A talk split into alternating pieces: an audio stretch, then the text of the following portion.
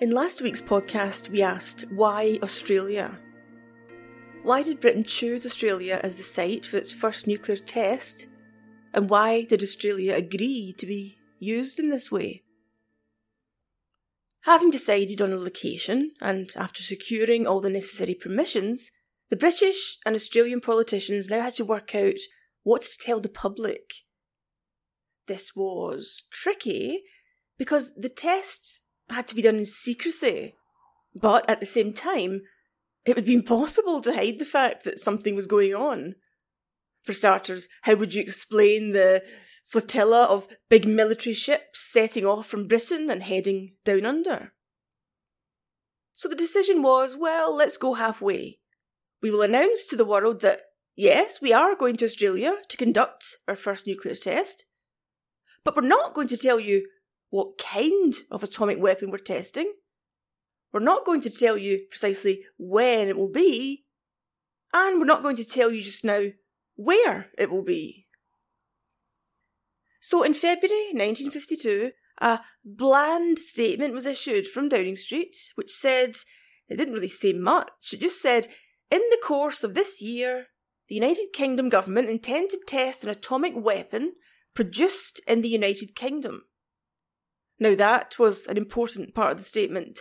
They had to stress that this thing will be produced in Britain. We're not getting any second hand pity nukes from the Americans. The statement went on to say in close cooperation with the Government of the Commonwealth of Australia, the test will take place at a site in Australia. It will be conducted in conditions which will ensure that there will be no danger whatever from radioactivity to the health of people or animals in the Commonwealth. The fact that the statement offered so little concrete information about the test set the newspapers to speculating. Firstly, the media wondered where this test would be carried out, and most of them, and we can hardly blame them for this assumption, thought it would be held at the Woomera rocket range in South Australia. I pronounced that as Woomera last week, but I've now watched a couple of YouTube videos and apparently it's Woomera.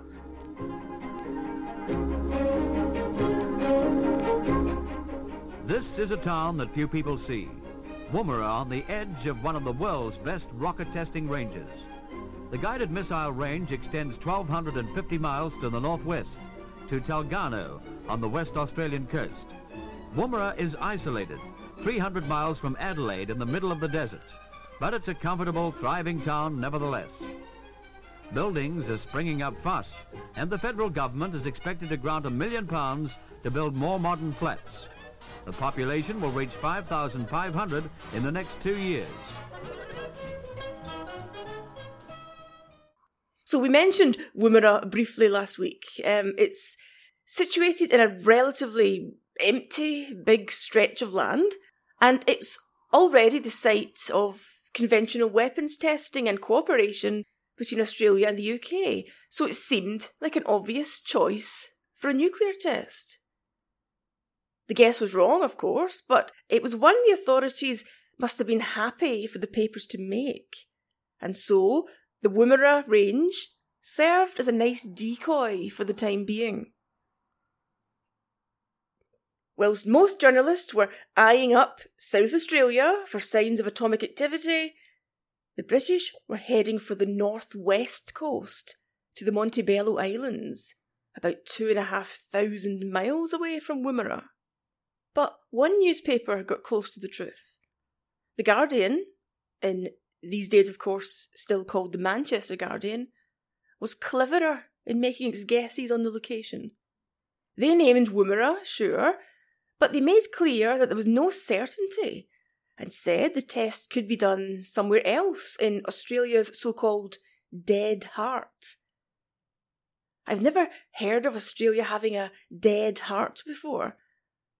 Having looked it up, it refers to the, the fierce, hot, forbidding centre of the country, which I've heard referred to as its red centre, but never its dead heart which is a very sinister nickname, of course. Britain's nuclear test in the dead heart would not have made for very good headlines. But then The Guardian speculated further and they got closer to the truth. They wrote Some government officials believe it will be on a 500 mile stretch of desolate coastline near Broome in the north of Western Australia. These officials, the paper reports, had speculated that it would be safer to test a nuke on Australia's coast because getting the weapon into Australia's dead heart would mean transporting it across hostile and difficult country. And once there, in the forbidding dead heart, where would all the scientists and technicians and military guys live? We know that with the Trinity test, a town sprung up to create the thing. There was nothing so hospitable in the dead heart, and there were no signs of one being hurriedly built. So the Guardian seemed to be leaning, correctly, to a test off the northwest coast. Turning to the Australian newspapers, they were largely similar to the British in making the announcements. But there were some articles which showed a, a flicker of pride that Australia had been chosen for this epic task. I found one in the Australian Sun which declared, This is our bomb, and our was underlined.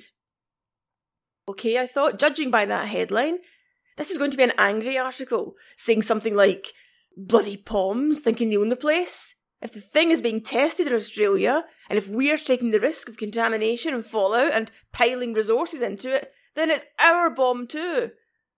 That's the tone I assumed the article would take, but I was wrong. Remember in last week's podcast, we talked of how close Australians, uh, many Australians, felt to Britain in this era, the 1950s. Many felt themselves to be British. And the Prime Minister at the time, who was born in Australia, called himself British to the bootstraps. Well, when this article declared this is our bomb, they were having a dig at America, not Britain.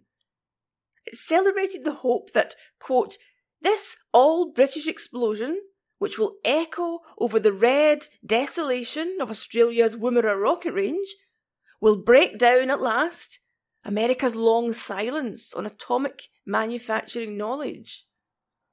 So, an Australian paper was taking pride in the upcoming British test, regarding it as their bomb too.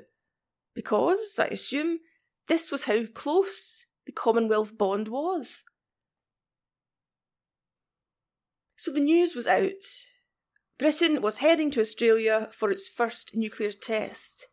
And this gave the British ships the ability to set off on the voyage without the burden of secrecy. There were five ships heading down under. The flagship was the HMS Campania, which had recently been doing a tour of British port cities as part of the 1951 Festival of Britain. So all her pretty festival bunting had been stripped away and now she was kitted out for nuclear work. The HMS Zeebrugge and Narvik were charged with being the workhorses of the expedition, carrying all the heavy gear and equipment. The HMS Tracker would act as the ship monitoring health and was fitted with decontamination facilities. And last but not least, the poor old HMS Plym she was going to have the bomb placed in her hold, and she would be vaporized. You would think that with such a crucial task ahead of them, all five ships would waste no time in getting to the Montebellos. But no. Historian Lorna Arnold tells us that Campania, the flagship, and Plym, the target ship, were obliged to take the long way round to Australia, round the Cape of Good Hope, instead of zipping through the Suez Canal. She tells us that the Royal Navy were to take the opportunity to show the flag and make formal calls at various ports en route. But this longer route also allowed them to avoid Egypt, which was undergoing revolution in 1952, and there was a lot of anti British feeling. When the ships arrived in Australia, they first berthed in Fremantle, port in Perth, Western Australia, and from there they headed north to the Montebello Islands. There were now 11 ships at the islands, five from Britain and six from Australia. And certainly you would need a lot of ships and small boats because, as Lorna Arnold reminds us in her book, Britain, Australia and the Bomb, the test was being carried out on the Montebellos, which are a scattering of small, inhospitable islands. That called for lots of island hopping and transferring between vessels would be needed. To put things in perspective, she tells us that when they were in the Montebellos, a journey between the Campania and the Plym, for example, often took two and a half to three hours. So, lots of ferrying scientists and equipment and technicians here and there and back again. Added to that, the islands had no fresh water. Luckily for the science bods, when they disembarked, they found that the army, who had gone ahead of them, had done a grand job of laying down roads, communications, setting up generators and laboratories and jetties, and of course, erecting buildings, and piping in drinkable water. So, a lot of bloody hard labour in the sweltering sun had been done on the Montebellos before the boffins and their bomb arrived.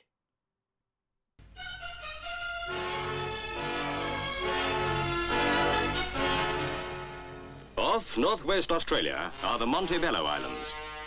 Far beyond normal shipping routes they lie, and until 1952, only pearl fishing boats entered the blue waters that lap the cliffs surrounding their shores. Barren, unfertile rocks where no man lives, buffeted by winds blowing in from the ocean, scorched by a dazzling sun that beats upon her empty beaches. This was the place chosen to explode Britain's first atomic weapon. Early in the year, equipment began to arrive from Britain for the great experiment in ships of Her Majesty's Navy. On board were men of the Royal Engineers and the Royal Marines. Upon them fell the task of handling the delicate equipment and preparing the islands for the dangerous test.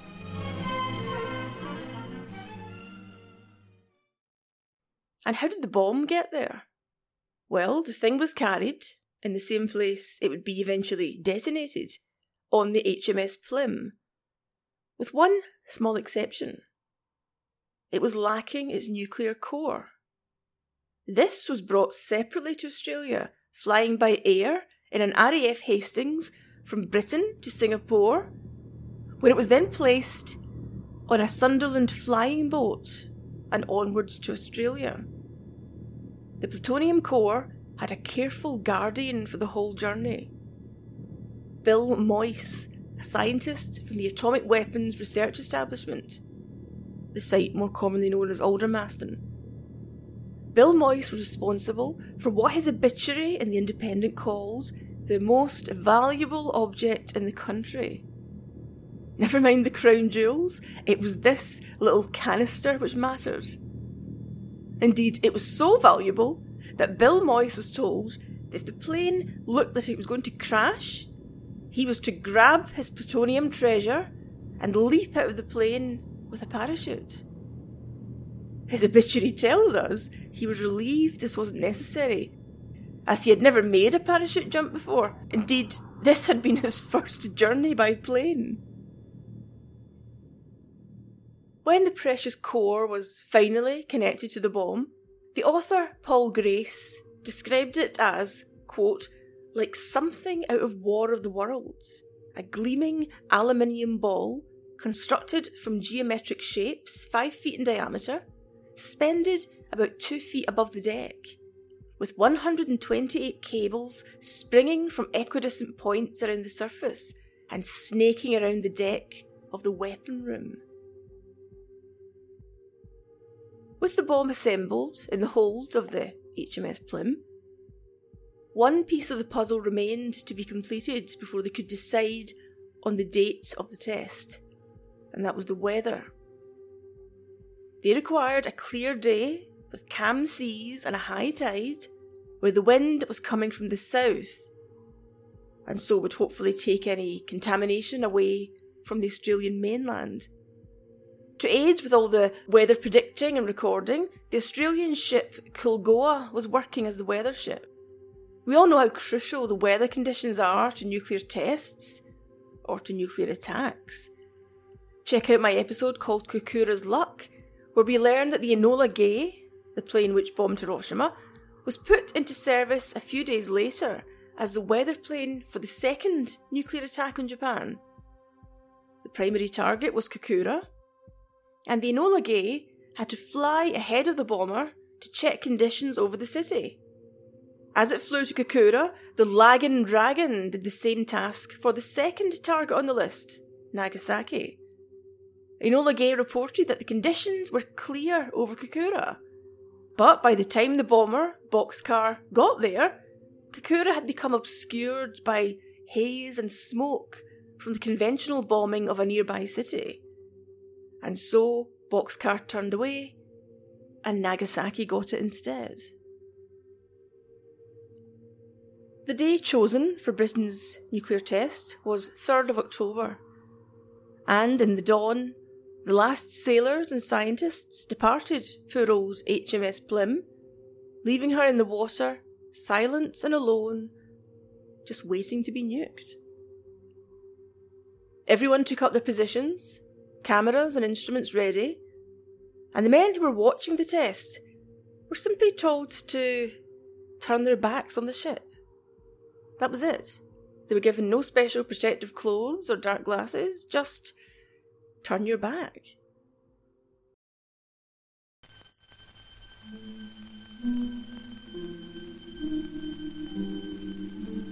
One minute to go. Slowly, the seconds tick away.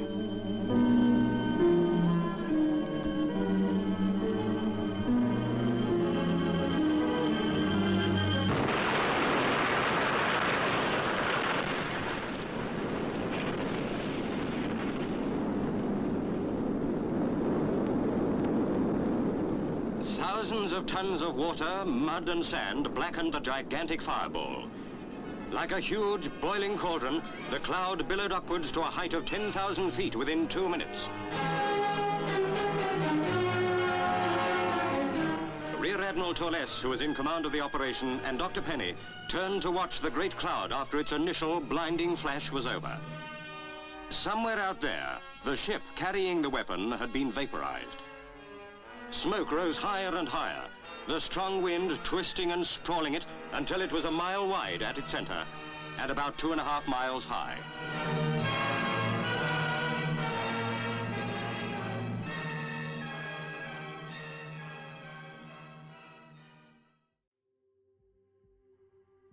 Here is a description of what happened, taken from Paul Grace's new book, Operation Hurricane.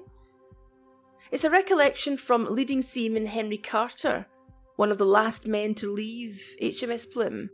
He was watching the test from a boat. The signal came over the radio to prepare for countdown, and a black heavy canvas tarpaulin was pulled over the boat, so we were now in darkness. We all then draped jungle green towels over our heads, and I pressed the palms of my hands into my eye sockets. I was dressed in shorts and a pair of shoes. At zero, there was a blinding electric blue light of an intensity I had not seen before or since. I pressed my hands harder to my eyes, then realised I could see the bones of my hands. It seemed that this light was passing through the tarpaulin and towel for about 10 or 12 seconds, and there seemed to be two surges and two detonations with a continued rumbling and boiling sensation. My body seemed first to be compressed and then billowing like a balloon.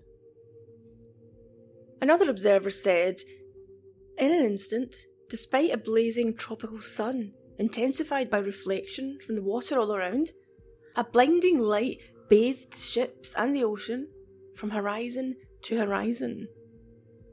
The sight that met our eyes as we turned was vastly more terrifying than can be appreciated from any photograph. The great grey black mass, just flowering at the top like a tremendous cauliflower, appeared, even at that distance, to be towering right over us. Let's go into the newspaper archives and see how the Australian papers reported this. History has been made at Montebello, said the Sydney Morning Herald. And there was definitely a triumphant tone in much of the reporting. Australia's Daily Telegraph wrote that Britain handed America a dose of its own medicine at Montebello and said this British bomb may force America out of their policy of atomic secrecy. But the front page of the Daily Examiner might have brought any British readers down to earth with a bump.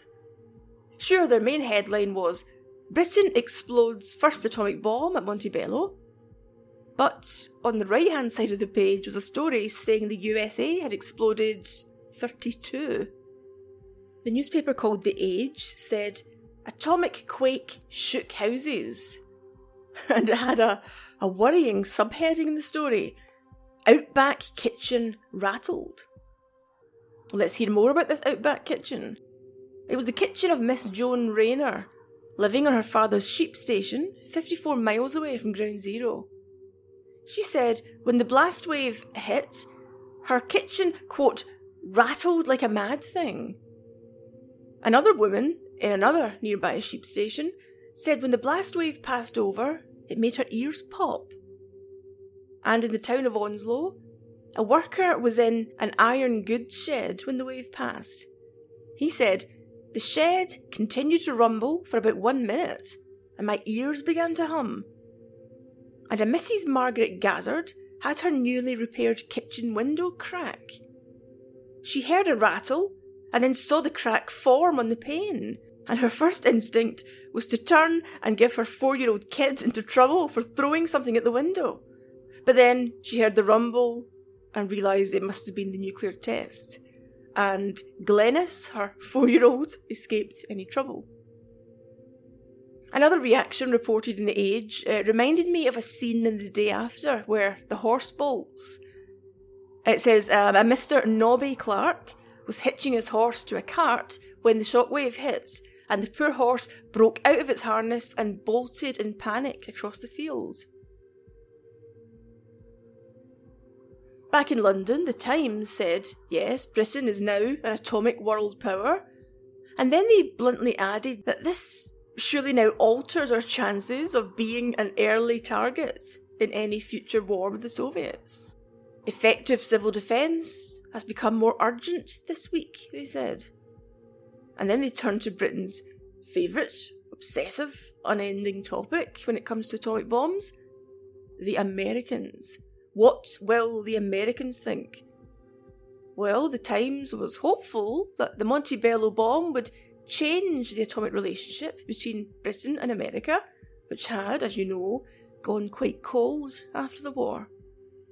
Now that we've got our own bomb and a host of new information that comes with it, the Americans might be keen to restart the atomic partnership. Now, we've spent so long in this podcast examining um, America giving us the, the nuclear cold shoulder. So you might think, oh God, after all the success of Hurricane, are we just back to the same old chestnut of, will this make America like us again? But really, there wasn't much else for Britain to do at this moment. We didn't have a stockpile of atomic bombs. We'd built one, and it was blown up in the Montebello Islands. Even if we managed to scrape together a small stockpile, how would we deliver this bomb to the enemy? Britain's famous V bombers were being developed for that purpose, but they weren't ready yet. So, with the bomb exploded, her stockpile non existent, and her V bombers not ready, what did we have except the flush of success and then a whole lot of data about underwater nuclear explosions. But it was data the Americans didn't have.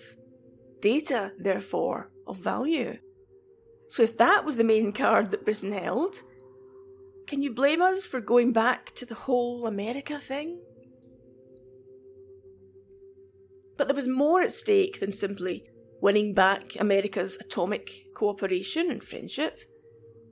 If Britain had nukes of her own, then she would be able to influence military aspects in America, crucially, NATO's nuclear targeting.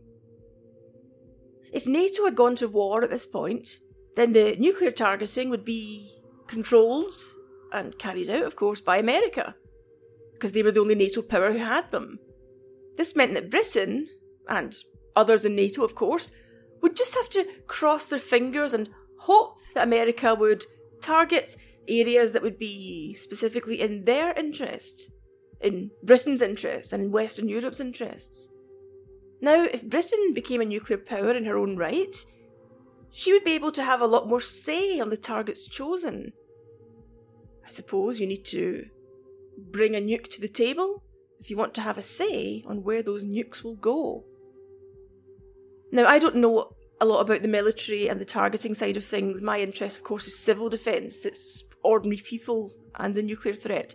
So, in order to find out more about nuclear targeting, I went straight to my bookshelves and took out two what I think are essential books Command and Control by Eric Schlosser and The Doomsday Machine by the late Daniel Ellsberg. So, the stuff that I've got here on targeting is straight from those books. I can take no credit for any of it. Well, if Britain in the 50s was miffed that Strategic Air Command in America wouldn't share its targets with them, they needn't have taken that as a slight, because Command and Control tells us that Strategic Air Command wouldn't even share their proposed nuclear targets with the US Army or the US Navy. In fact, SAC refused to share this info until 1957. Now, maybe any military buffs out there are, sh- are nodding their heads and going, yeah, well, of course, of course. But to me, that seemed shocking that they wouldn't even share it with their own countrymen. And uh, the book tells us that when all the branches of the armed forces sat down and were forced to speak and share their nuclear target lists, it turned out that they were often proposing to target the same thing. There was absolutely no coordination. And so SAC might have nuked a certain target at the same time as the Navy. So not only is this arguably a waste of resources, but it would have put Americans at risk of being caught in the subsequent blast, heatwave, or fallout of the guys who got there first. The solution to this foolish lack of coordination came in 1960 with the infamous SIOP. That stands for the Single Integrated Operational Plan. The SIOP would be America's nuclear war plan. Here is what we're going to hit, and here is who is going to hit it. The SIOP took in the targets offered by, by SAC, by NATO, and it sorted them into one big coordinated list. And Eric Schlosser tells us that the SIOP allocated some targets to Britain, to Bomber Command, once we, of course, had our own nukes. And on the list in 1960 were 3,729 targets, which would be hit by 3,423 nukes. And that huge target list took in the Soviet Union, China, and Eastern Europe.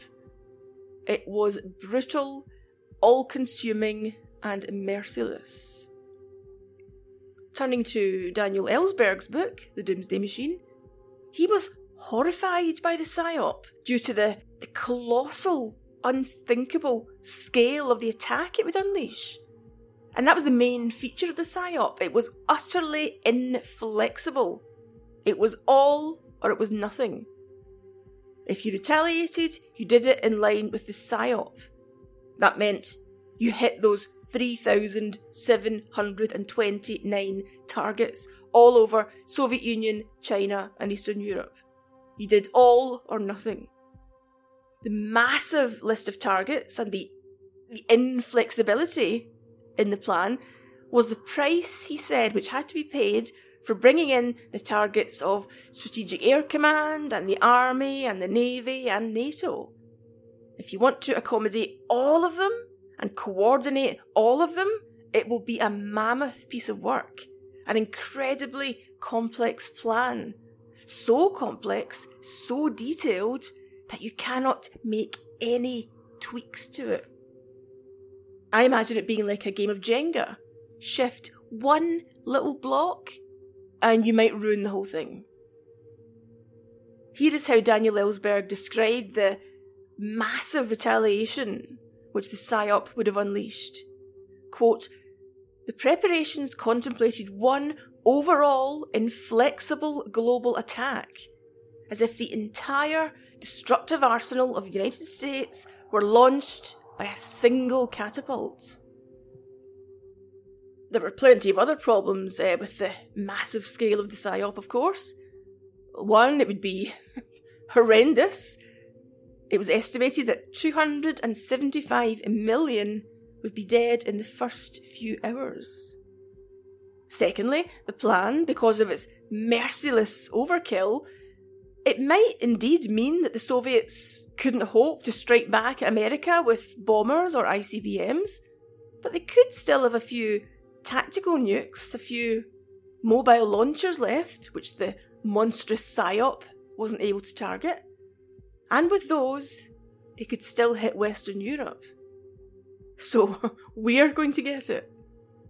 The SIOP might keep America safe, but what about the rest of NATO?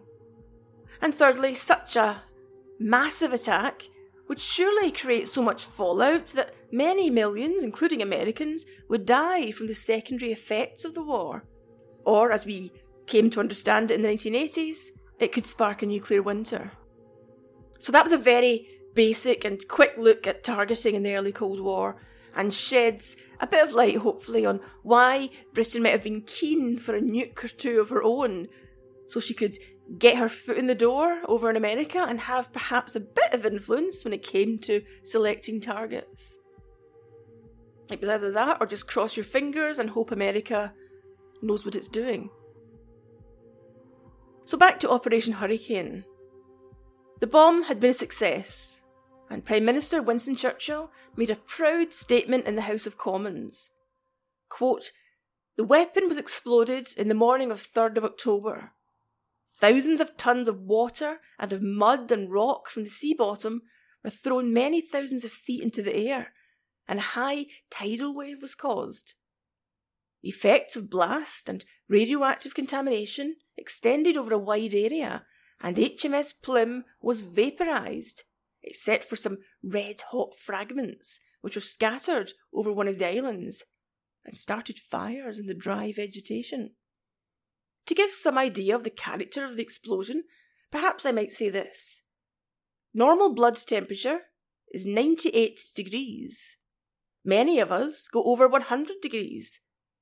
When the flash first burst through the hull of Plym, the temperature was nearly 1 million degrees. It was, of course, far higher at the point of explosion. Her Majesty's government in the United Kingdom wished to express their indebtedness for all of the help received from Australia. Not only did the Australian Commonwealth allow us to use their territory for the test, but all branches of their government, and particularly the Navy, Army, and Air Force, gave us most valuable collaboration in the preparation and execution of this most important experiment. But, alas, Britain was only allowed a few weeks in the sun, a few weeks to feel proud of herself for having achieved an atomic bomb. Because on 1st of November, America exploded its first hydrogen bomb. And once again, we were left behind.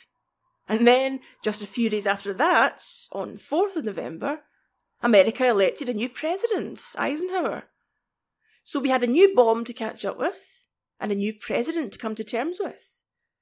It never rains but it pours. And we'll continue the story next week.